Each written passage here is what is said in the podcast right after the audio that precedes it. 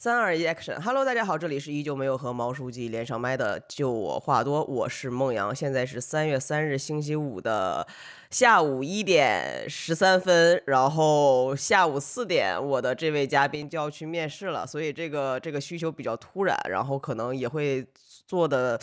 比较仓促啊，然后那个简单跟大家说一下背景，就是我的这个嘉宾他马上要去呃面试一个 B 端的产品运营，然后他在我早上看到他的这个需求，啊，我舍弃了很多，我本来是要去吃牛肉面的，要不好饿呀现在，对，然后因为我是这样，我没有做过。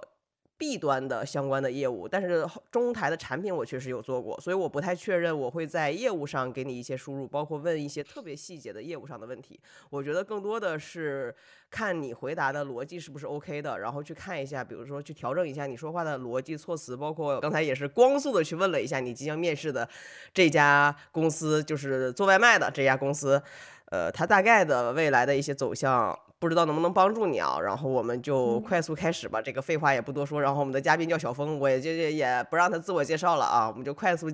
因为时间紧迫，我真的很想就是能能能能帮到他。这其他的屁话我就不多说了，我们就直接进入模拟面试的这个环节。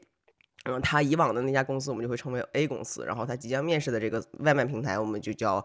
B 公司，然后是 B 公司的一个呃商品运营的角色，嗯，大概是这样的，商品产品运营忘了，对，差不多就这样吧，哈哈，赶紧开始啊，三二一，开始。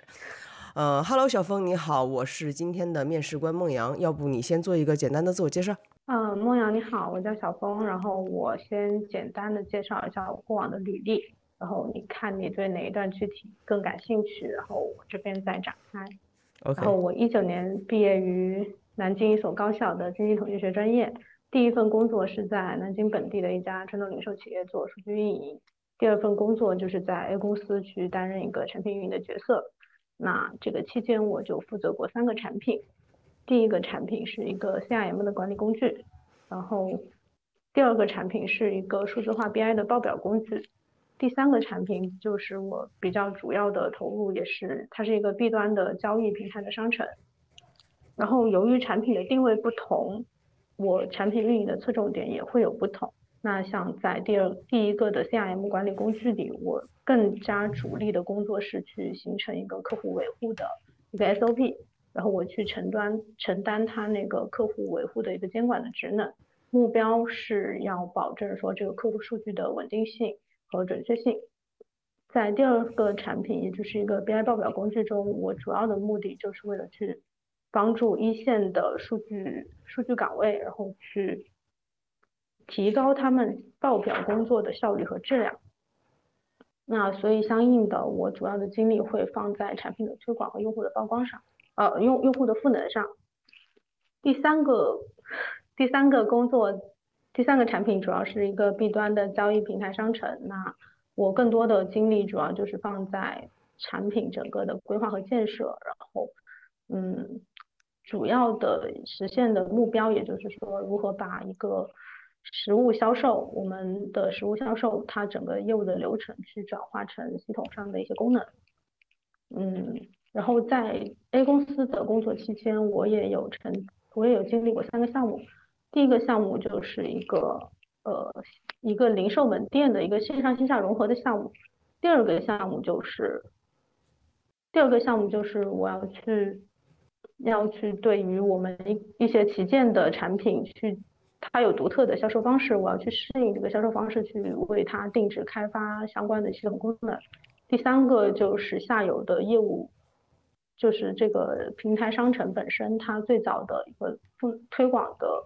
项目，然后我们去拓展它所有的下游合作商，然后我同时也在其他的一些作为重要成员吧，在供应链的一些团队的项目中，我去承担了一些角色，然后以上就是我大概的经历，你看你对哪一段比较感兴趣？？OK，好，这个呃自我介绍的部分啊，就是，哎，我我我说一下我的感受。其实我刚看到你的简历的时候，加上我本身没有做过这一类的业务，我也没什么自信能够帮到你什么。而且我觉得你的简历写的还挺好的，挺优秀的。开始面试的时候，包括刚才我笑了一下，你应该有看到。哎呀，我觉得得亏视频面试了。就是一是我觉得你显得没有那么的自信，二是你一直在，要么就是第。低头，我不知道你在看什么稿，要么你的眼神就是在在往上想在飘，就明显的感觉到你是在。背，然后其其中还有一段是你背错了，就类似我是负责呃一二三，不是那个呃三二一，就是就这种感觉会让我对你没有信心。就是我我指的信心，就是这那这个东西，你现在说的这些东西是你经过包装后的嘛？就是我会觉得我们没有在一个呃，要么就是你在包装造假你的东西，要么就是可能你对于你的业务没有那么的熟悉。比如说这种大项目，你肯定只是其中一员，你真的是。主儿吗？你真的是主导他的吗？你是不是有把别人的一些，呃，功绩业绩放在你的身上？我会有这样的怀疑啊，所以我觉得你到时候等一会儿，等一会儿你去面的时候，没有必要去背，就是你有一两个词搞错，或者你少说一句话就没必要。就核心就是让让让对方，对方其实也是有你的简历的嘛，就是你就就是凭感觉说就行了。反正我我每次都是凭感觉说，就你没有必要去等一下。这个时间你不用去再重新去默读你的词，你大概就是能够正常的 talk 正常的交流就好了。语速可以稍微快一点点，如果快不了也不要紧。对，就我觉得刚才那个停顿什么的都是没有问题的，但可能我本身比较 prefer 语速稍微快一点点的，所以这可能是我个人的喜好。对。OK，然后呃，好，我们先进入下一个环节，就是我还比较好奇的，就是你的这个 B 端的呃交易平台的商城，你你的用用户是 C 吗？就是它上面是 B 跟 B 之间的交易是吧？不是说一个集合的商城页，然后 C 在上面购买东西。嗯，不是，这个商城更类似于是说我所在的 A 公司，就是它是作为一个厂家的身份，对，那它作为厂家，它去往下游，它下游会有。很多层级的经销商，对经销商和门店，然后主要是经销商和门店在上在上面向它的上游去采购。OK，这它是一个采购逻辑。OK，我明白了。然后呃，刚才我提你提到一个点，我还比较感兴趣的就是你说会有一些下游或者经销商，他有一些独特的销售方式，呃，然后你要去相当于要为他们定制化这个所谓的。满足他们这种独特销售方式的一些工具，我比较好奇，就是这一类的经销商，它大概有多少啊？然后他们的独特主要是独特在哪里呢？是价格的不一样，数量的不一样，还是什么销售策略的不同呢？嗯，这个这个更类似于说是，可能是我们作为厂家，我们会去根据嗯机型的不同，我们根据旗舰机型和普通机型的不同，我去定制，我我会有不同的监管管控力度。其实这个更多是。作为厂家这边的业务要求，然后主要的场景就是我们旗舰机型的两个系列，可能都是要去采用这种销售模式的。那它跟普通的机型的不同就在于说，我整个旗舰机型，我不是像普通机型，我打个比方，普通机型是我往下我卖给我的下游，然后你下游再往下销售，我可能厂家就不管了。但是旗舰机型是厂家全程介入。我全程介入之后，我要去监管所有的订单流程，甚至我要去对账，我要去做相关的，比如说你销售多少，我要给你一个激励的返点，就类似于这样整个全程的流程。像这种旗舰机型，厂家都是要全程介入的。也就是说，我原来这个产品它本身它可能只服务于普通机型，那这个时候的话，我更多的是注重在基本的交易模块。嗯哼然后，但是再往下，我如果是旗舰机型，我就要去引入，比如说合同的管理，在线支付，然后包括它激励的结算，所有的东西都要在这个系统上去承载，更多的是引入了这样一些新的功能。OK，明白。因为你刚才说独特的销售方式，我以为是那种，比如说大促啊，或者就是根据不同的时间点或者不同的独独立的小的产品来进行的那个销售方式，所以它其实是。比较完整和成熟的两条业业务线。那哎，我比较好奇的是，你是从到一去介入这件事情的吗？还是你在的时候，他因为理论上来讲，我这个旗就是针对旗舰机型或者一些特殊的机型的独有的一些销售方式，它应该在你这家公司是比较早就存在的吧？是我这家公司它在独立了，所以说之前的旗舰机型它没有所谓的销售模型在这系统上面存在，它整个。旗舰机的业务的那个销售方案制定，是当时也是差不多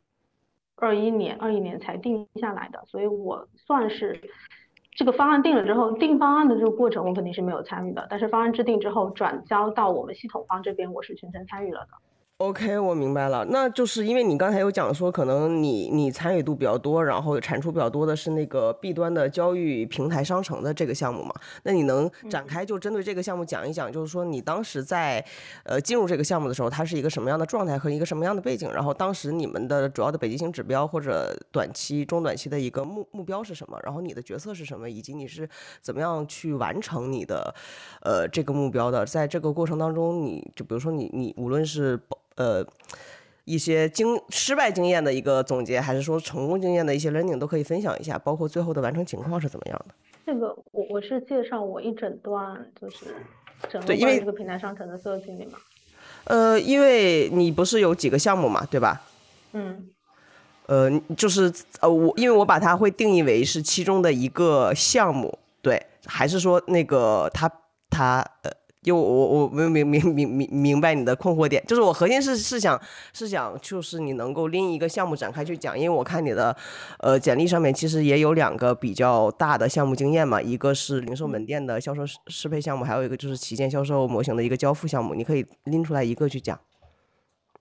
好，那我就把那个零售门店的交付项目拎出来讲吧。嗯哼。嗯，这个门店它这个项目它整个的背景呢是。首先，基于一些历史原因啊，基于历史原因，就是我所负责的产品，它承担的是一个零售商身份的采购，然后会有另外一个产品，它承担的是一个门店端的采购。也就是说，在此之前，可能两个对于 B 端的下游的合作商，他可能需要到两个系统上分别去向厂家去采购。那基于两个原因嘛，基于两个原因，一个是公司要降本增效。因为同样的职能不可能让两个 IT 团队去承担。然后第二个原因就是，呃，也想要提高我们 B 端的合作方它整体的一个，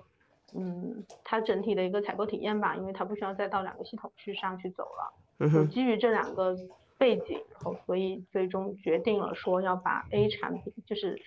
前任产品的一些功能全部移植到我所负责的产品上。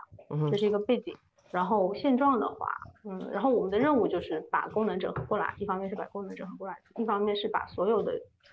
采购商，我们的采购商平移，还有他的资金都都迁移到我的系统上。嗯。然后那在这个过程中，在这个项目里面，我主要参承担的是两个角色，一个是项目管理人，还有一个就是产品的 owner。那产品的 owner 就更偏向于我日常的产品设计嘛，就先不展开了。我先讲一下那个产品项目管理人这个身份下我做了哪些事情。嗯，首先我就是我把我整个这个项目我去划分成了四个阶段吧。嗯哼。然后一个是前期的准备，第一个是前期的准备，第二个是我整个项目 SOP 的一个制定，然后第三个就是所谓项目的真实推进的过程。然后这个真实推进的过程里面又分为了嗯全流程的一个 UAT。然后还有最后真实的生产的上线，嗯哼，最后一个阶段就是我个人可能会去做的一个结项的复盘，嗯，然后我，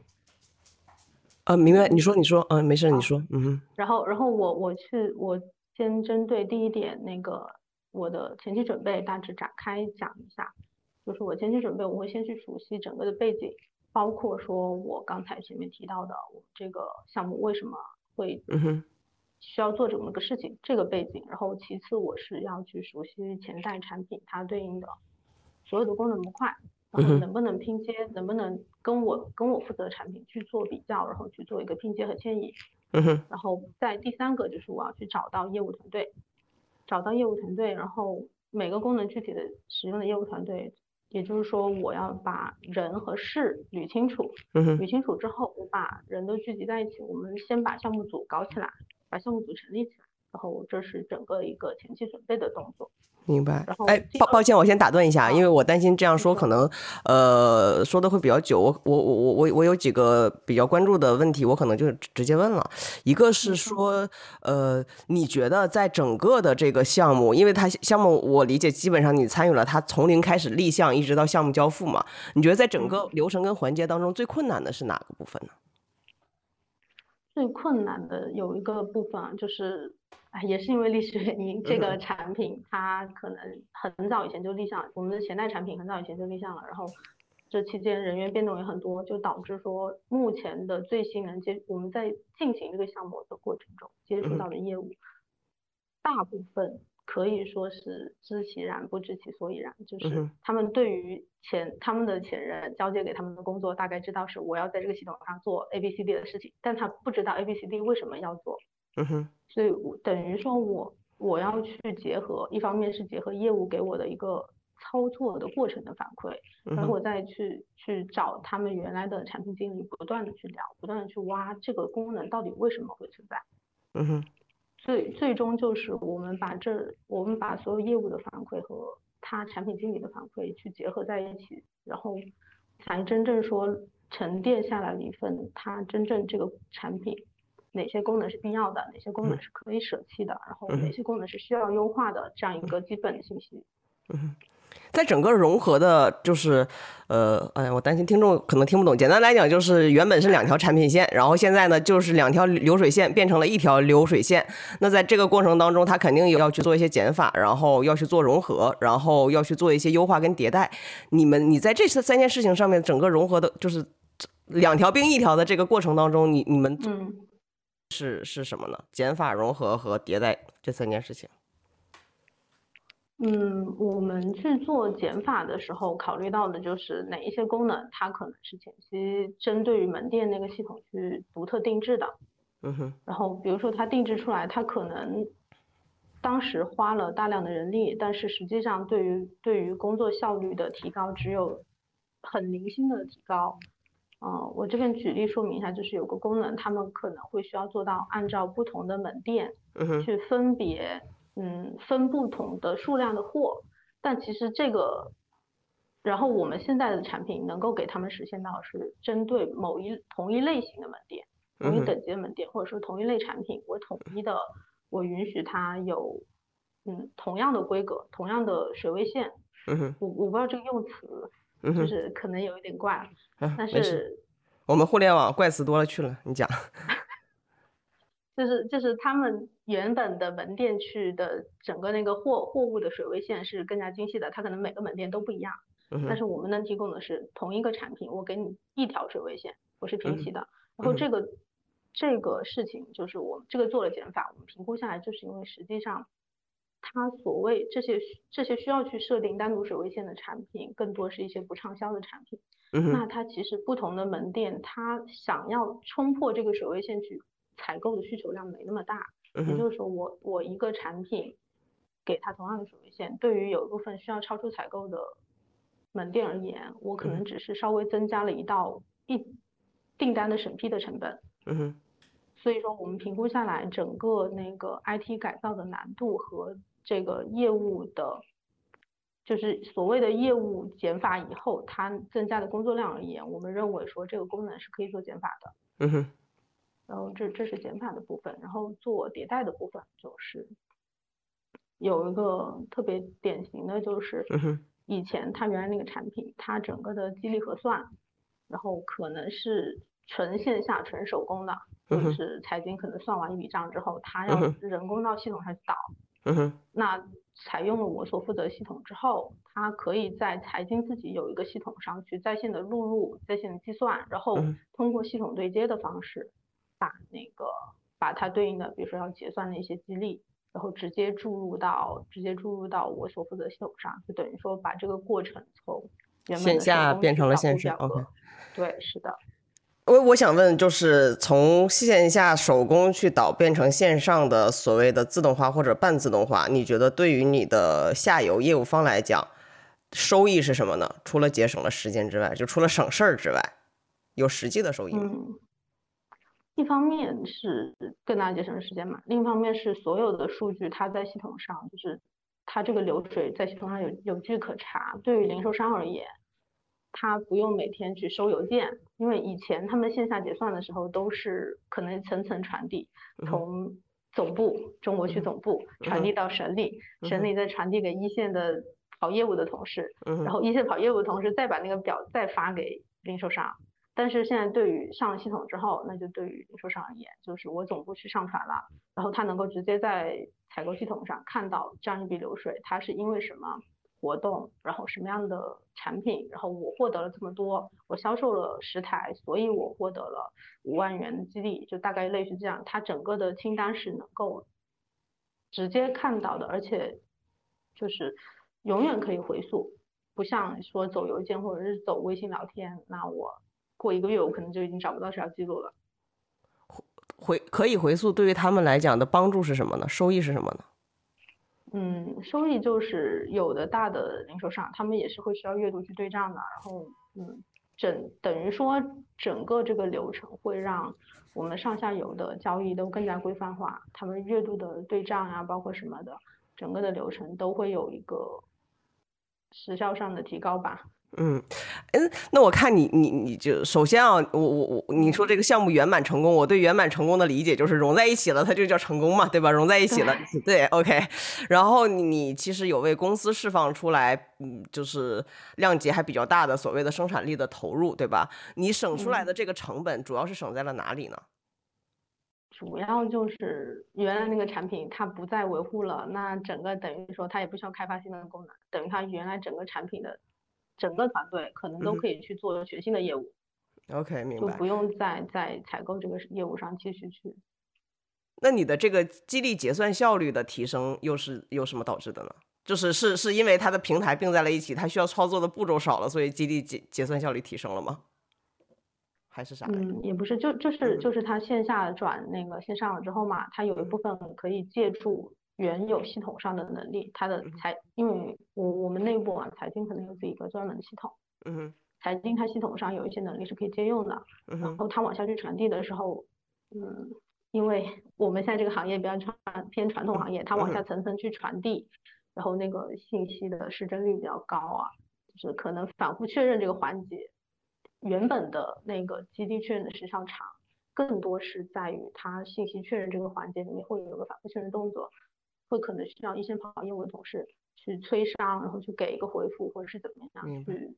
去做做答复。对，呃，我想问这个，呃，明白。我想问这个激励结算效率的提升意味着什么呢？嗯，意味着更多的其实意味着整个资金周转的那个流动和我们整个产品销售的复盘会有比较大的提升嘛，就是。呃，一方面是你自你激励结算，如果效率比较慢的话，那对于我们下游零售商而言，它相对应的会承担很多的资金资金成本，因为它是它很多时候它是要垫款的，嗯，然后你如果把这个钱你给我的激励及时给到我，我相对应的我现金流的压力肯定会小一些。一方面是节省现金流的压力，一方面是公司内部也会需要说。整个这个结算效率去提高，然后保证说，我每一个产品，我每个月度我去做真真实的实物产品的生命周期管理的时候，我能够把这部分考虑进去。OK，哎，我比较好奇，就是像你的这个角色啊，其实你隶属于这个 A 公司嘛，但是你的用户其实是你们的下游，对吧？就是你的你们的下游的供应商，对，那你觉得就是整个你你你的这个角色，我们不考虑效，就是这个项目的话，你觉得你们核心的指标或者大的要去看的这个北极星指标是什么呢？因为我之所以问这个问题是，比如说我我们去做一个 to C 的产品的话，很简单，你无非就是去看去看你的 DAU，然后去看你的营收，然后包括就中间看一看 ROI 这那有的没的的，对吧？看时长，那你你你你们核心要去看什么呢？我们说实话，我们核心可能，我们虽然说是服务下游的经销商，但更多的还是为我们真正的业务部门去服务。就像我前，就像我们可能有一个旗舰系列，我们所有的业务部门它做成业务调整，它比如说它有一个新的业务政策，需要如何尽快的，然后并且稳定的部署到我这个系统上。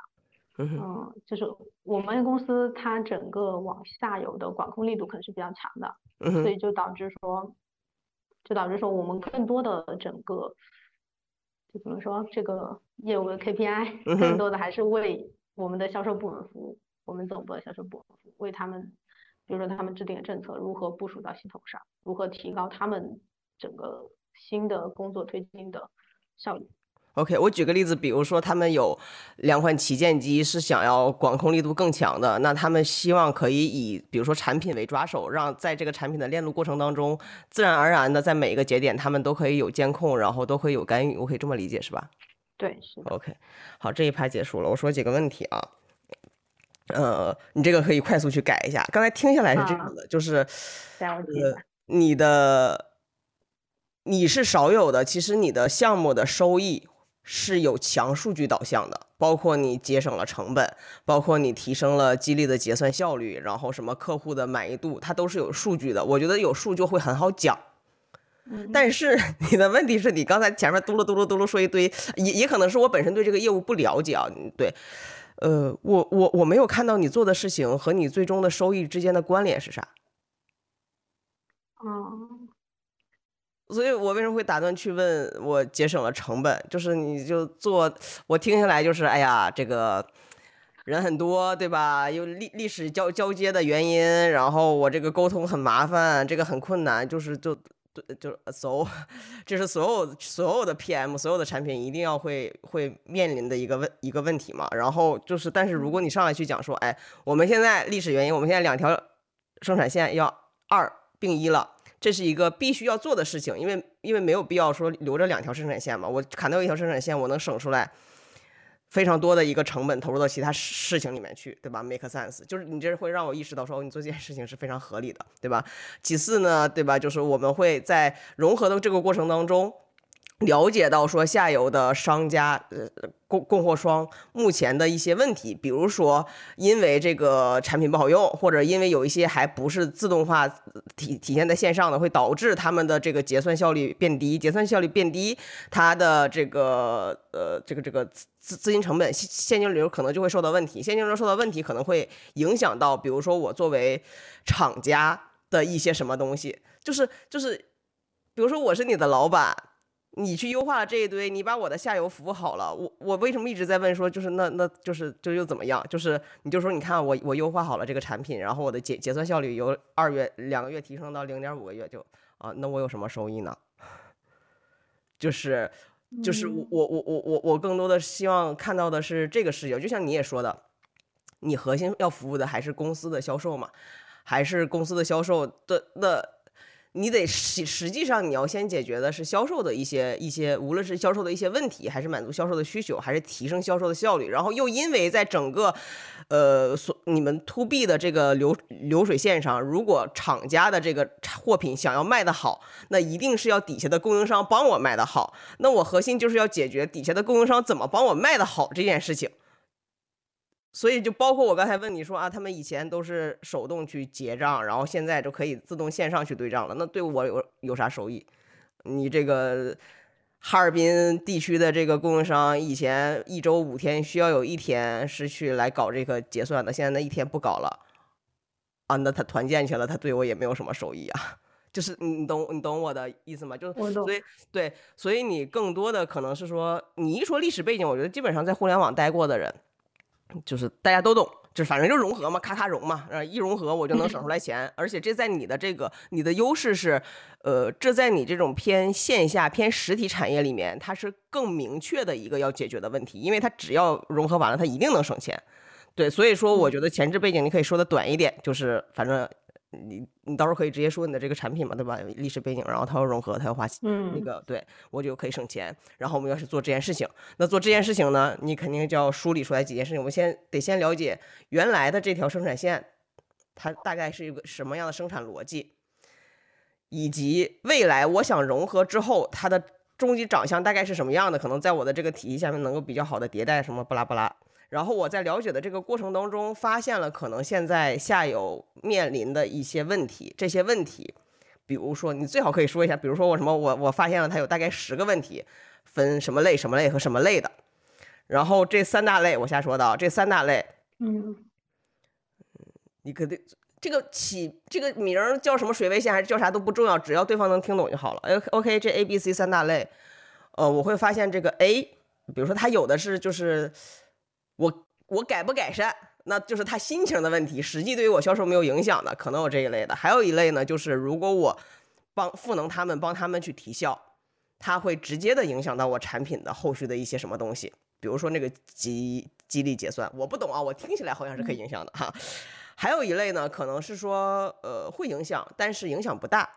就是然后你可能要给他分优先级，就我需要看到的不是。按时间顺序你去做了什么，而是就你这里面的策略是什么？你的就是你的你重你的重要程度不是说你把大家都拉在一起了，然后因为你很努力不断的去问，哎呀，这个我问了这个小 A，这个这个背景是啥？他说我也不知道，我刚来。那我很努力，我又去问了小 B，就这个东西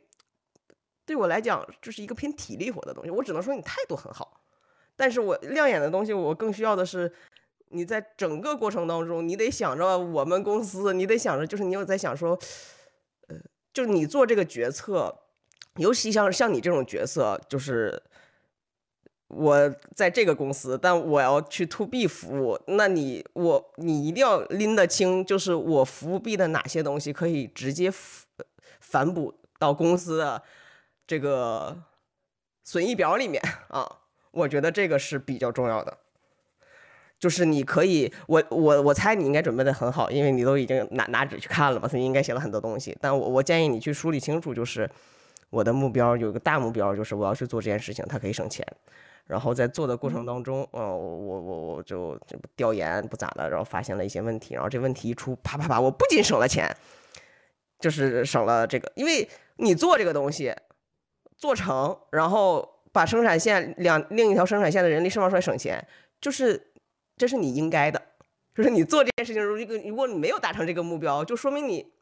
失职了嘛，对吧？因为大家在在融合的时候，大家都知道一融合，啪，那条生产线没了，自然而然就省钱了。所以就是你达到这个东西，只能说明你是一个合格线。那我需要额外的 surprise 是什么呢？就是哦，我没有想到原来你在融合迭代的过程当中，你迭代了一些事情，或者砍掉了一些事情。比如说我原本就想省一个亿，咔，你一迭代省一点五个亿，那零点五亿就是你的价值。而那一个亿不是你的价值，那一个亿就是我付给你工资，你就要做这个事情。对，所以可能那零点五个亿就是我留下你的理由，那一个亿是我招你的理由。所以就是你可以按照这个去捋一下，然后我猜可能会问到，就是在这个过程当中，呃，你会遇到的一些问题是什么？我建议你呢，就是除了这个所谓就是多团队、跨部门协作，然后就是由于交接等历史问题，这个呢，你肯定是要讲，但是你要云淡风轻的，就是快速讲，因为这个东西没有任何的，就是行业就是。但凡做过例子，大家都知道这么一一步，就是你就说啊，首先肯定就是跨团队，包括多个业务线，然后包括它的历史遗留问题，我可能要回溯到过去几年，它其实是一个非常耗费人力跟精力的事情，但是又是一个不得不做的事情。我觉得这个对于我来讲，更多的是一个精力上的消耗，就是显得你很，你懂吗？就是哎呀。啊，那那咋整？那咱也得对呀，咱也得做嘛。他就消耗了我的精力，消耗了精力之外，我靠，我剩下的精力已经被消耗尽了，我还能怎么怎么那就是这是第一点的。然后第二点，你是说，其实在这个对于一个不得不做的这个事情上面，我们还是想尽可能的去去更多的为公司，无论是释放成本还是创造价值。哎呀，这八个字我喜欢，无论是释放成本还是创造价值。就是想做更多的一些贡献，那这里面其实呃有一个判断的问题，就是你就是再去 Q&A 或者是再去搜集大家的痛点和诉需求的时候，这件事情是很容易去做的。那我搜集完了之后，我需要去判断哪些真的会影响，会对我们的销售的业绩或者是成本有比较大的影响。那可能在做这件事情的决策上面，我觉得是一个比较大的困难点，因为毕竟我也不是直接深入的去接触业务的。然后如果你讲到这儿，大概率他一定会追问。那最后你是怎么决策的呢？你能举个例子吗？所以这个你可能要，就你不用主动讲出来，你整个他追问。如果他不问，那不就更好了吗？啊，对，就他大概率会会会追问你。哦，那所以你当时是怎么做的呢？嗯，你这个可能要，我懂了，就是把那个逻辑链，把整个逻辑链再串起来。我可能中间省略了，就是我服务他们之后能给我带来什么。对，就是你，就是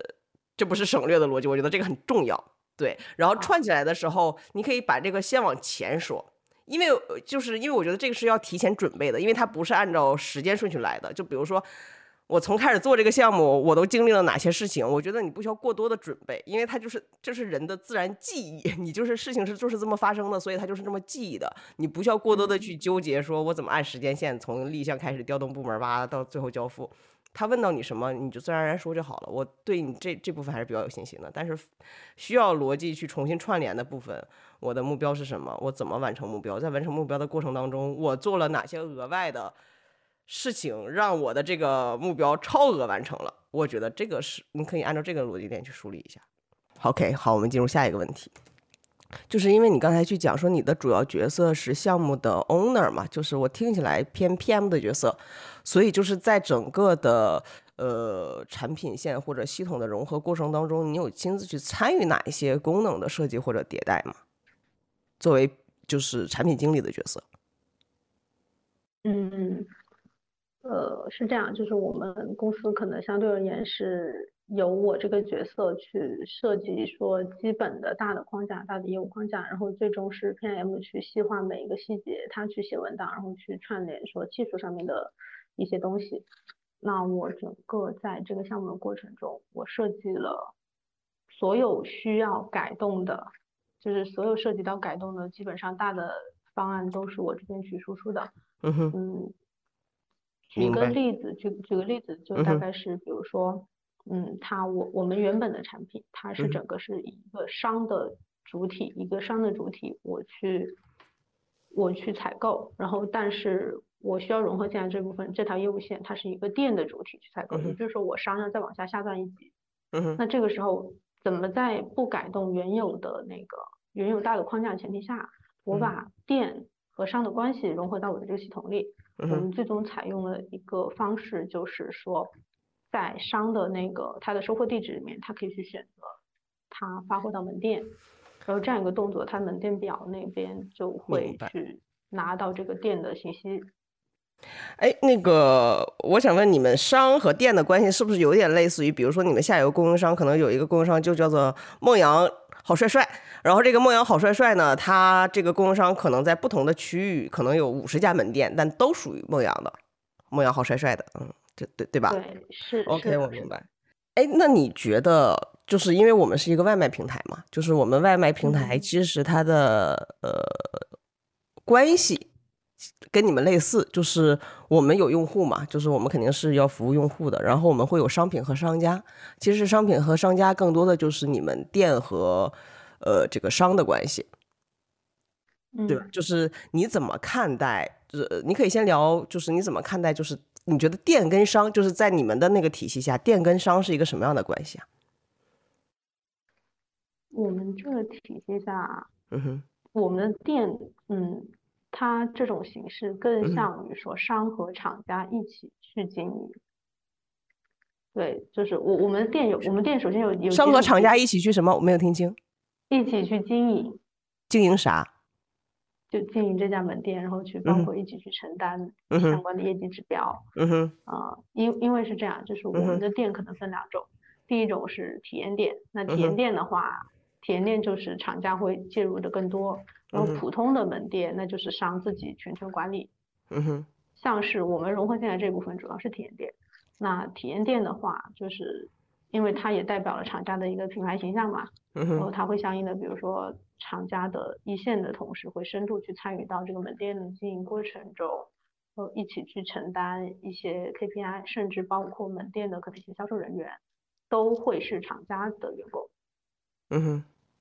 对这种。这个感觉更类似于，就像京东到家的那个实体门店一样的，嗯嗯，然后普通的门店就比较类似于说，嗯，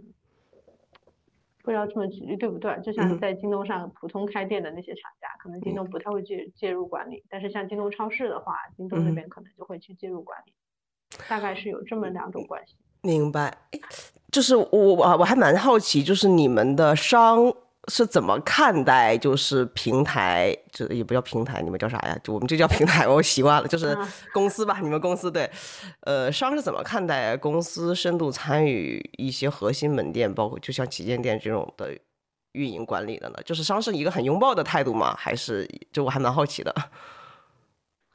嗯，一般来说啊，就是选择有资质的商去一起去协作进行这个，就是这种旗舰店的管理，那它肯定相对于说，它整体跟整个厂家跟我们公司而言合作的比较好，是一个体量比较大的一个合作商了。大部分商对于这种态度，他都是拥护的，因为可能相对而言，我们去主打一个更高端的品牌。那么作为一个高端品牌而言，你整个厂家你这边会要有统一的培训，他也需要说去借助厂家给予的这些统一的培训，然后统一的规范，然后啊，当然同时也有一定的他们可能不喜欢的地方，就比如说那厂家精细介入，我可能会对于比如说店员的一些工作，嗯哼，你你手机怎么摆，然后你什么时间你不能在镜头里面被我发现你在玩手机，然后之类的，这这种管理也会更精细。他们相对而言，对于品牌带来的收益，然后肯定是更愿意去享受的。我品牌带给你的赋能，带给你的整个背书，但是对于这些管理，他心里面肯定也是稍微有一些怨言的。哎，所以就是你们厂家其实，在跟商一起共共同去运营一些旗舰店的时候，你们针对旗舰店和其他普通门店会有不一样的所谓分成的策略吗？还是就是是一样的？会有不同的分层策略，就是，嗯，旗舰店整个的采购价都是给的利润，就是怎么说，它的采购价会比较低，比普通门店来说，那这样子的话，商他拿到的收益其实是高的，就等于说他以零售价的方式卖给消费者，可能卖的都是一样的价格，然后，但是旗舰店的话，商会在其中有一些成本，就是他能够从这个层层的。哎，那那明白。那我我还比较好奇，那厂家在运营这件事情上面，其实是相当于你你让了更多的利益出来，然后你又投入了人的成本进来。那对于你们来讲，收益是什么呢？嗯，其实啊，其实收益更多的是真的就是去打造一个所谓高端品牌的品牌形象。坦白来说，我们内部旗舰店旗舰店这种模式是不怎么赚钱的。嗯哼。因为你要去给上相应的激励，然后去给上相关的。这些让利，然后要给一些政策，嗯，但是整个行业，整个行业现在发展的，就说白了也比较白热化，大家竞争也比较白热化，就都想做品牌。其实更多的就是要做打造品牌。因为你你之前做的是偏实体的，就是 B，然后你的下游是商家嘛，但是在在我们外卖平台来讲，就是类似，但又没有那么类似。对我，你觉得？以你现在对我，比如说外卖平台的一些理解，你觉得你在你 A 公司的一些，呃，无论是经验还是方方法论，哪些是可以直接复用在我们这家公司的呀？我认为就是整体公司这边，嗯，整体公司这边它更多也是一个，因为这个岗位也更多是一个偏向商品货架的工具嘛，它相关的服务的一些，嗯。服务一些，比如说我们 B 端的商家，我觉得那个通用的思维能力是可以去迁移的。就比如说我对于整个复杂的问题的拆解的能力，然后呃，我不知道这么说合不合适，但是我相信就是像实体手机这样一种复杂的交易模式，然后它整个链路我都能够去从上到下摸清楚的情况下，我同样的我这个能力我去把我去迁移，我去把业整个外卖这条业务线的逻辑去摸清楚也是不成问题的，这个我是有自信的。嗯，然后同样的，我也我个人也对于我的可能逻辑思维的能力和整个对于整个对于新的业务模式去适应的能力比较有自信，因为就我前面介绍的那个线上线下融合项目，那个门店的事情，门店的业务线对我来说也是一个全新的东西，我当时也是快速的去融入了，所以我觉得。异曲同工吧，同样的一另外一个新的业务线放在我的面前，只要我有兴趣，我是可以把它啃下来的。嗯，好，这么说不合适，好来了啊。对，就是不不不，就是你这句话合适，但是呃不适合在这个时间点去讲，因为刚对刚才那一整趴，就是我我我我我问是我的逻辑的，我先简单来，我先说比较简单的部分，你最好可以改掉，就你有的时候喜欢说，哎，说实话。其实，这两个这两类词，就以因为我是觉得你说话的语气状态不可能在短时间内改，所以你改词可能会比较好一点。呃，你最好注意一下，就是你哪怕可以先停，就是沉默，然后再说，就是它比较好改掉口癖。就是我们，因为对你不要担心你的沉默会让对方怎么样，就是因为你的有的时候你你你很难说改掉口癖。说实话啊，不是，就是这样就会显得有点不自信。但是你可能每次说话前就是。哎，不要说说实话，就你的脑子里要想的这句话，然后再说。我讲为什么啊？就是这两个词不是一定不能说，但是因为你你整体是偏温柔柔和向的一个一个一个东西，一个一个性格吧，或者一个形象，所以当你说这两句话的时候，我总觉得后面的东西呢，是你偏不认可，或者是说，呃，我举个例子啊，就比如说关于门店旗舰店的那个管理。然后我再去问说，对于，呃，品就是厂家来讲有什么收益嘛？然后你说，哎呀，说实话，其实他确实也不怎么赚钱，但是就大家不都想做品牌嘛？我听下来就是一个这样的感觉，好像你没有觉得做品牌很重要。啊，就是好像你觉得，你懂吗？我听起来的是是一种，哎呀，我就是对呀，我也我是觉得这玩意儿不用做，对吧？但是现在竞争那么激烈，那大家都做品牌，那我们公司也跟着做呗。我就会觉得，嗯，那你没有没有懂大老板的眼光，就是我会有一种这样的感觉。但是如果你可以，就是另外一种改法，我可以告诉你，但我觉得你可能短时间比较难改，就是你说，嗯。对，其实像这样的一种呃合作模式的话，对于厂家来讲，它在旗舰店上面的利润是远没有其他品牌，就是远没有其他店的一些不拉不拉不拉。但是这对于一个呃品牌的一个长长线的 reputation 或者什么背书之类的，还是比较好的。但是你看我前面其实说的是，是一种 I know it，但是我知道他为什么这么做。我说就其实这不不不，但你说的是，呃，其实就是。你懂吗？就是它是是一个语气比较微妙的感觉，但它是一个比较小的点啊，对方应该感觉不太到。但我个人建议就是改法，因为我不知道怎么去调你的语气状态，所以你最好就是把其实跟说实话去掉，后面就显得你比较，因为就反正你你你刚才那种感觉让感觉有一种被我抓到了小 bug 的感觉，就是啊，你看吧，你看不赚钱吧，就是是那种感觉，对。然后这是一个小点，然后比较大的点啊，是我刚才说你怎么能。复用过来嘛，就是我不确定对方会不会问，但是对方在全程一定会思考，就是他一定会评估说你之前做的是这个东西，那我现在是这个东西，呃，你真的可以去去做吗？那你刚才说的部分就是说，比如说实体实体的这种生产线的复杂，然后你来到这个这个平台，对你来讲其实可能会更容易一点。我我我听听起来是这个意思，它不是不能说，但不要放在第一个。就是你要你它比较适合放在最后，因为为什么呢？一是我不确定你前面聊的过程当中，面试官觉得你 O 不 OK。如果他觉得你在你原有的 A 公司业务并没有特别的牛，你这句话他翻译过来就是你在 你在 A 做的也不怎么样啊，你复用过来你有啥可复？能懂我的意思吗？就是如果他没有认可你在前面部分的一些阐述，然后你说你看我们 A 多复杂，我们 A 公司对吧？我都能做下来，我在你们 B 公司照样能做下来。这句话他就不会掰印。嗯，你说这句话他掰印一定是哇，你们这么哇这么难哇，你做这么好，然后你再说他才会掰印。但是这里面是有你没有办法判断，所以你不要一开始去说，呃。我觉得我没有确定怎么讲比较好，但是其实你的那个电商和厂的逻辑，它非常像现在这家公司的就是品商家和平台的关系。呃，我不确定你的面试官是什么样的人啊，就是如果你前如果前面你们聊的时候没有聊到所谓的这个厂、呃商和店，那当他去聊。反正当他开始聊自己业务的时候，因为他一定会说：“哎，我给你介绍一下我们的业务，大概就是这样的，可能需要你这样这样这样。”然后巴拉巴拉巴拉。当他开始去聊他自己外卖平台，就是你位置领域的时候，你可以找机会说：“哦，其实我觉得外卖平台的商品商家和平台的关系比较类似于我们现在的这个行业里面的电商和厂的关系。”他就会觉得哇，就他会觉得你嗯举一反三了，就是反正反正我会比较喜欢这样的人。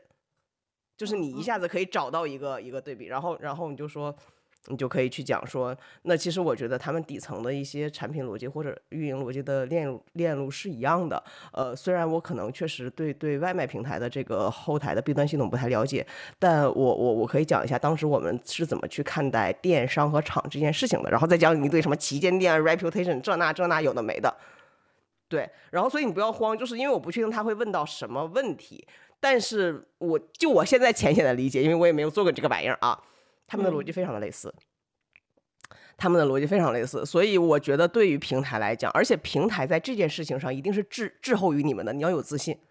就是就是就是你要有自信。对，所以我听到你说，哎，你们的厂和商共同在经营这个旗舰店的时候，我带入自己这家公司面试官的角色的时候，我是有兴奋感的。哎，那你们是怎么共同运营的呢？因为不拉不拉不拉不拉不拉，对我我我不确定你的面试官是不是这样的，反正我是这样的，所以你不用慌，就当他去讲外卖平台的事情的时候，你就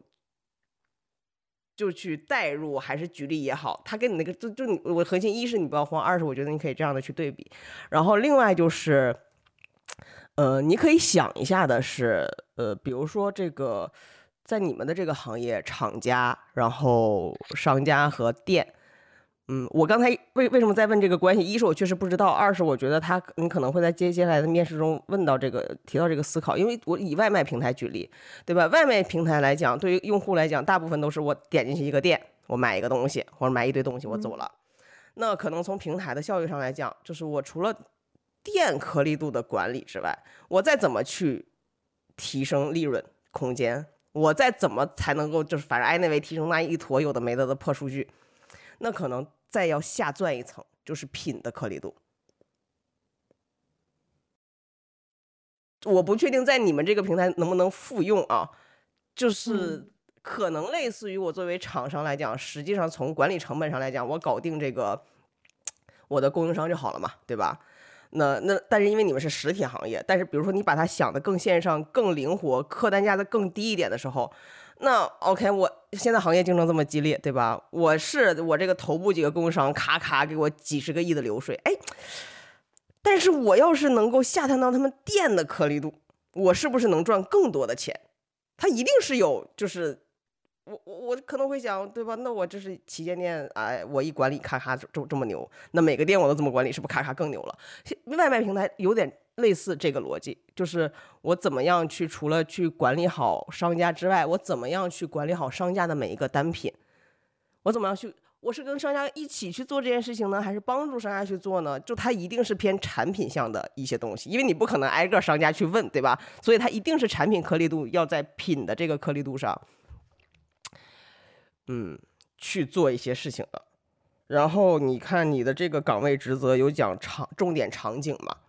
我我你可以去想一下外卖的一些重点场景，就外卖的重点场景你想不清楚，你可以去去去看这个，呃，电商的都都一样嘛，反正就是，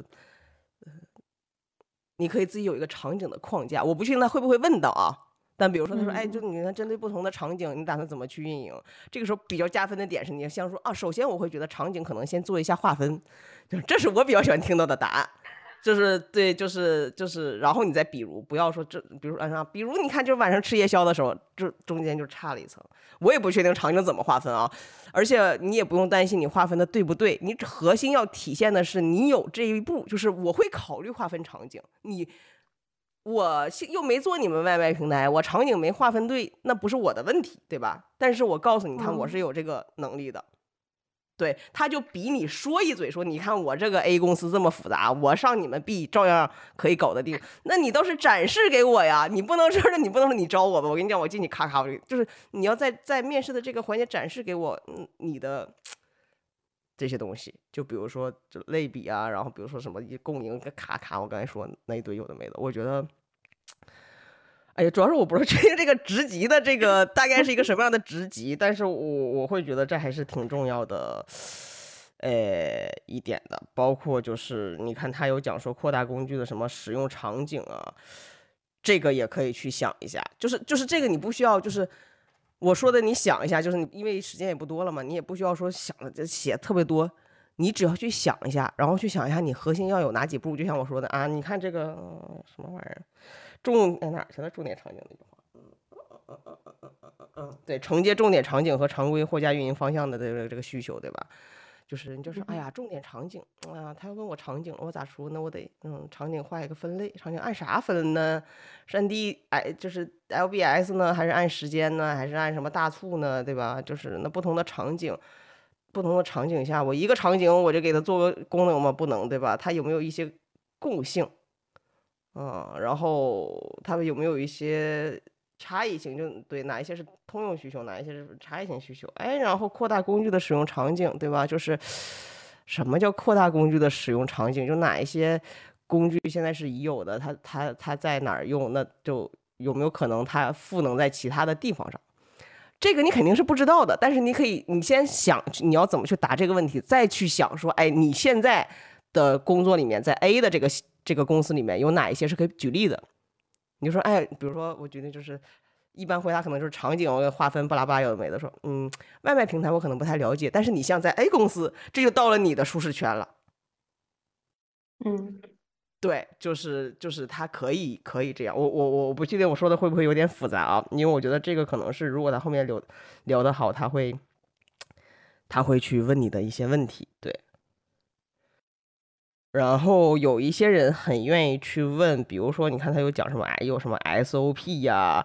效率体验优化，效率优化体验啊。反正我有的时候喜欢问啊。你觉得制定一个 SOP 最重要的事情是什么呀？就是类似这种，还有就是类似你们怎么定义体验呢？你看你这上面写这个百分之八十九的客户反馈满意度提提提升提升，你们怎怎么去定义它的满意度嘛？调查问卷嘛？然后可能会问一些对，然后优化工具的效率，你最好去想一下优化效率意味着什么，就是就是一定要把那个终点，就像我刚才去问你说你这个什么结结算周期提升能给公司省钱，那你最后一定是要落在，因为就是你知道现在很多互联网公司它很注重就是效率嘛，就是有十件事你为什么干一，你不能说因为干一之后他们就不用在线下提提交表格，就都都关我屁事呢，但如果干一你就能给我省钱。或者你能让我降本增效，或能你能让我对对吧赚钱，就这个是最重要的。就是就很有可能很多事情就是你做完了以后，他对我的提升和贡献微乎其微，但你要想着这件事情，它是很重要的。嗯，对对，就是就是反正看心情，我有的时候也会问说，哎，那你觉得你做这件事情，我能我能省多少成本呢？嗯，说十万块钱，那你觉得十万块钱对于我们平台来讲重要吗？你说确实不重要，但是在我所有的事情里面，如果把为公司省钱或者是提升 GMV 去做到的话，它在相对的一个逻逻辑里面，至少我做的价值是最大化的。就是你要有信心，就是我会觉得你稍微有一点怂，因为你的简历还是行就是很对，就是你就就就不要怂，就是就是就是不要不自信，但是也不要的嘚瑟，就是正常，对。对，就是也不要也不要太，就包括你刚才说的，就你刚才说的那一趴，就是我我不知道这么说合不合适。后面的那一趴，我是觉得说的很好，就是你包括你的态度、你的语言，没有让我显得你在嘚瑟，但也没有让我显得你在啥。但但我单纯是觉得有点空洞，空洞的原因是因为你只说了这个，所以你对你千万就不不要被我给带偏，就是我不觉得那个有什么问题。但如果你只说这个，我很难相信你。而如果你前面在回答的整个过程当中让我意识到，哦，嗯，对，就是你需要给我一些证据，这个证据不是那一句话，呃，然后，哎呀，主要是时间，对我，我想给你一些准备的时间，你看看你还有没有其他的问题？我还要走面试的流程吗？应该不用了吧？对，不用了，对。嗯，你准备了什么？其实本来准准备了一些面试的反问，就是经典的反问环节吗？啊，哦，你对我有什么问题是吧？你准备的是啥呢？对啊，我不知道这个行不行，等我翻一下。这个翻，就是我可能想我我想问的可能就几个问题，一个是业务线的组织架构，然后还有整个团队的规模和可能的成员分工。这是一个，然后还有一个就是我可能会想问说，这个岗位将来会向谁汇报？然后对方或者说这个 leader 他觉得更合适的一种协作方式是什么？是希望说，嗯，比如说是不是定期要开组会去沟通，还是说每个人单独汇报，还是说就是大家自己看自己的计划去汇报？然后我还想就是。我还想就是就是借鉴你之前你第一期的那个那个问题，就是它的终极选项。嗯对，然后，呃，你先说，你先说完，你先说完。对，然后我最后还是还有一个问题，就是如果我能够拿拿到这个 offer，你认为我到岗之前，比如说需要学习什么东西，我可能就准备了这四个问题。我想问前两个问题，你很看重吗？也。不算很看重吧，其实，但是我就是想了解到对方需要说，或或者说对方是什么样的人，因为我可能对整个业务线不是很清晰，或者我就想进一步了解点信息。就是就所以说我举例啊，就比如说对方是需要每天开组会，或者每天就开站会，咔咔开会，其实也不会影响到说啊，那我不想来这家公司了。对，不会，我只是说我去调整我的方式。我个人的建议啊。这是纯纯个人项，就是因为不同的面试官风格不一样，只能说我个人就是从朋友的角度来讲，如果你是一个非常介意，比如说你你天天加班，我肯定受不了。我你给我多少钱我都不去，或者是你天天开会，我觉得太不 OK 了。或者你是一个很强势，就是他会一旦对方出 if 他 yes，你就一定不去，除非是这种问题，你可以。提出来问，但如果就是答案是什么都不会影响到你是否进入这家公司，我个人是不建议去问我要向谁汇报，组织架构怎么样，是不是开会？我听起来就反正我个个人非常排斥。就我我给你打的标签是啊，你很事儿。因我因为我也会揣测你问这个东西的动机嘛。嗯，那你就怎么的？我是我们天天开会，你可以接受加班吗？我会对你会有一种。会防防御，我会觉得你很在意这件事情，因为你问了嘛，就证明你在意嘛。但是你又没有表达出来，你问这个问题的动机是想更了解我。你天天问我，我组织架构是，而且说实话，互联网组织架构，我天呐，我都不知道我明天向谁汇报呢，我还能知道你向谁汇报吗？你懂我的意思吗？对吧？就是就是就是，我个人建议是不要问，就是他，因为很简单，就是呃，我比较有自信不让你问的点是我，我不觉得他对于我。给你，我你问了我一个问题，我给你传递了信息，我不觉得他对于我有任何收益，就是我我我指的是我是面试官啊，对，但是你后面那个，比如说，呃，最后一个问题是 OK 的，最后一个问题，反正我每次被问到呢，我会觉得就是哎呀，大概率就是你们从网上抄来的一个问题，我我你觉得我还需要对，确实，是对，但是就我是 OK 的，我觉得就是这我比较喜欢积极的态度。就是就是对，我觉得是是没没没有问题的。然后第三个呢，看的看对方是谁。我问这个问题是因因为一般面我的人他的 level 会比较高。所以他愿意去讨论这种问题，但如果对方也是一个划水的 leader，那按终极想象是啥不知道，就别把我裁了就行。也有可能是就就他不会扣分啊，他不会扣分。嗯。但是看人，就是就是就是我问这种问题，我也会拿捏。就有的人会想会，就我我不太拿得准，说对方会怎么定义我这个问题。他会不会觉得说，哎呀，你小屁孩儿，你想那么多，就是你你不会是那种眼高手低的人吧？我猜啊，就是就是这就是就是他他是有一定的风险系数的，但他确实是一个我我我会比较比较去去问的点，所以我个人建议第四个问题是可以问的，前两个是不要去问的，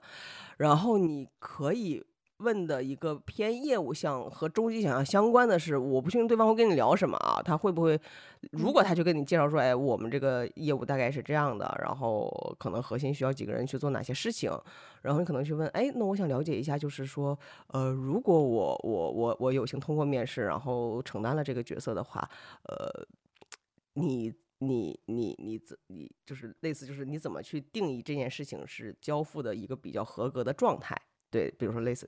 我不确定问核心 OKR 好不好，因为我有的时候就是被 OKR 折磨的，别人问我 OKR 我很烦，就我不会讨厌这个 面试，但我很烦。对，但是就是就是你你会觉得对，或者啊，你可以问另外一个，就是你你你眼中就是一个比较优秀的一个一个一个员工，或者是你比较喜欢与之共事的一个员工，他需要具备哪些技能呢？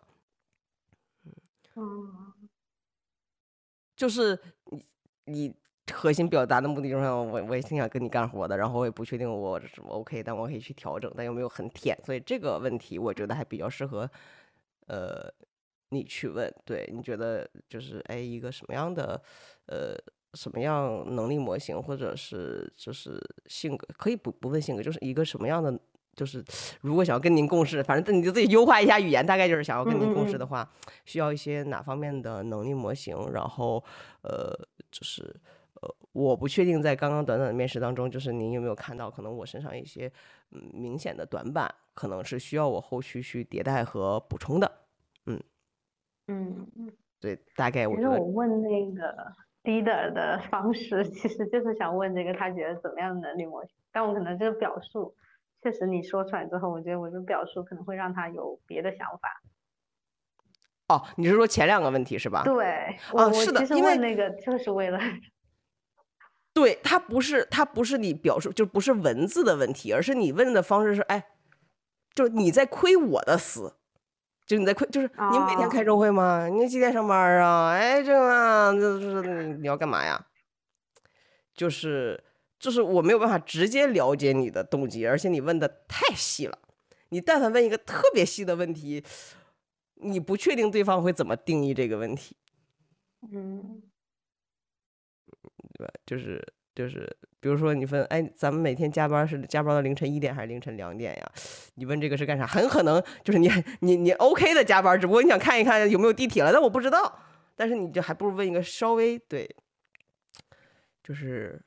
泛泛一点，不要就是不要问那种听起来特别像有明确答案的窥私类的问题。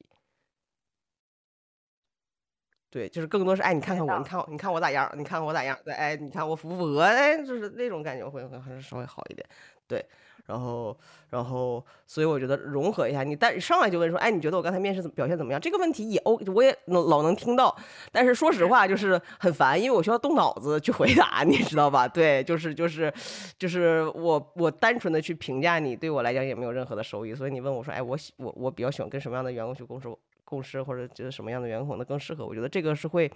嗯，就是有舔到我，就是那种感觉，对，嗯。然后，我个人的建议就是，你你你，因为你要了解，我没有做过 B 端的业务，所以我这一切都是基于我非常有限的了解，在刚才的面试过程当中所能给到的一些一些输入，对，然后呃，你就也不用去写 wording，然后就是忘记你的那个呃稿词儿，就是不要不要不要背不要背。对，你就相信，就是如果这个东西是这个东西是你做的，你就一定能够给他讲明白。但无非就是你不是有 miss 掉一些东西，而是你给了太多的信息量了，我都不知，就是我都不知道我要去听什么。你核心就展现你的逻辑就行了，不用展现它是怎么发生的。哦，这个就是我非常讨厌我以前小朋友的一个事情，告诉我结论，不要不要不要告诉我结果，就是不要把你做的事情按照日记再说一遍，就是那你想告诉我啥呢？就是 我听了一遍你做了一些什么事情，对我来讲没有任何的输入，但是你可以去说你的解题思路是是什么，你的解题思路这个很重要，然后具体的就是就还好。对，有你有，然后他可能会问你一些数的问题，比如说，哎，你们当时核心去看哪些指标啊？你的 OKR 是什么呀？你的完成度怎么样啊？哎，为什么要看这个呢？这个就是他会问，你就有有所有所准备就好了。你你你不要不要不用担心他对不对，但是你不要他是为为什么看这个不是看那个呢？嗯，就当时老板说，就不要不要让我听到因为老板说的 这种话啊。对对，然后还有什么？嗯。然后就是你的简历上面有很多绝对值，比如说释放了这么多的生产力的投入，然后这个这个什么多少个人多少个，就是它它它意味着什么呢？包括对方看到你的简历，他一定会对你的这个成本，就是这个成本看起来绝对值挺大，但对于你们公司真的很很大嘛？如果你去做其他的事情。呃，是不是能产生更多的收益？那么可能会啊，我不确定，因为我是一个非常 aggressive 的人，就是我我很强势，我会我喜欢挑战，就是包括比如说你说了一个绝对值，我在挑战你，我说哦，就是嗯，当时你可做的事情里面，这个是能够最大程度的帮助公司去做降本增效的嘛？你你哪怕回答的不对的不要紧，你要知道，就有的人就像我这种傻逼，你知道，就是很喜欢去挑战别人。你没有回答好，也不代表我只是想知道你你是怎么看待这件事情的。你我当然也知道你的这个 OKR 是老板拍给你的，哎，我当然知道，但是你不要上来就只给我说啊，这我没办法，老板让我怎么做的，那就是我觉得不 OK。你可以体现出来，就是然后最后可能还是就是管理层的角色做到这一点，但他不能一定不能是唯一的答案。你可以说一些自己的想法，说我我我认为可能从我的视角我接触到的信息也没有特别的多，但是我认为可能当时在基于那样的一个战略背景之下，这个是一个必行的事情，然后落到我们工作也是很正常，就叭叭说一些有的没的，然后可能最终老板的一个角色就一定要把它放得很弱。就是那种什么内部沟通协调啊，然后这个老板决策呀，老板的战略方向变了又变呐，架构组织调整啊，然后人员迭代导致信息不透明啊，然后这个这是什么玩意儿的这种东西，我知道是你们面临的很大的、很消耗的部分，但是要把它轻描淡写的说过去。嗯，悟了。嗯，对。我再调整一下，就其实。就是你前面说的，包括怎么去确确定那个优先级，就是每个每个需求它不同的优先级。其实我也有准备，但是就是准备太细了，反而不知道从哪一边开始入手比较好。对，就是你要这么想，就是你你准备的戏，不代表，呃，就我在上上期有有说过，你准备的戏不代表你上来都要全说。嗯。你就先说，比如说你上来就讲。P 零 P 一 P 二优先级很有可能还有一些信息 miss 掉了，就是我上来你上来就说我听不懂，哎，就是那你们上来就定优先，你们不筹备嘛？你不要慌，这个时候你作为 reference 的补充给他就好了。他就像写一本书一样，书里面的很多东西，它背后的 reference 可能有几十页，但如果他上来就是我就把 reference 的那些东西都给你列出来，那个书就没有重点了。他会告诉你说好，我就告诉你这个减肥你就得饿。你这就就得少吃蛋白质，就是为什么我会后面会有 reference？如果他问到你说啊，因为这个什么什么什么，你他才能清晰。因为面试嘛，一定是有来有往的，你要想着你要等着他问嘛，所以不要担心就是 miss 掉一些什么东西。那核心你说的部分一定是要展现你的脑策略、逻辑、策略和逻辑的东西。你就想说什么能展现你的思考，可以就往前放，而要。什么拉齐，不断的去问，这没有思考，你就可以，你可以按照这个思路，哎，这个比较好实操，对吧？你说这这一趴，对吧？好，我干的这些事情，体现了我的思考吗？没有，就体现了我努力，pass。但比如说啊，当时，比如说当时，我靠，我们要跟二百个产品去做这个对接，但是我觉得二百个产品等我都聊完嘛，这黄花菜都凉了，我靠，产公司可能都没了，我当时就选了三个。因为我觉得搞定他们三个就可以了，这是思考。就是你，我很累，我找二百个不是思考，我找三个也不是思考。我为什么从这二百个里面选了这三个去聊？我凭什么就觉得那一百九十七我就可以不聊了？我有信心，我这个产品上来不大。这涉及到了决策嘛？那你对你要展现这个部分，我就会觉得，嗯。好的，那我再对对，包括就是，哎，我当时你要协同十个业务部门，然后呃，确实这个协调沟通浪费了我很多时间，然后但是十个业务部门里面，核心我会主要就是会会对的部门其实只有三个，因为这三个部门会影响叭叭叭叭叭，他也是在讲对接部门，但是这里面体现了你的取取舍，才体现了你的能力项。那我当时只只只只选这三个，因为这三个就基本上他们的营收占了百分，或者这三个就是我高频使用的用户，我也不知道。但是你体现了你的抉择的，嗯，就是我我决策整个的思路，我把它再亮点一下。四底四底四底就是不要担心我少说了一两句话，对方没有 get 的信息。你相信我，我我这要不是为了跟你录播课，我都不会这么认真听你说这个东西的。所以。他不会特别认真的去听你的每一句话，所以不是说你说的全，他那边就全，然后他那边他没对方没有任何的责任和义务去处理你的信息，所以你一定要处理清楚以后来告诉我。嗯，啊，这个就算了，这个两个小时之内也搞不定，但是反正你就按照刚才那个去做啊，没问题的，我觉得你没问题，挺好的。嗯，好好好好好的好的好的，那就是谢谢小飞，对，然后这个祝你面试成功，好吧啊。好的，好的，嗯，拜拜，我要去吃牛肉面了，我 饿死我了，拜拜，嗯嗯。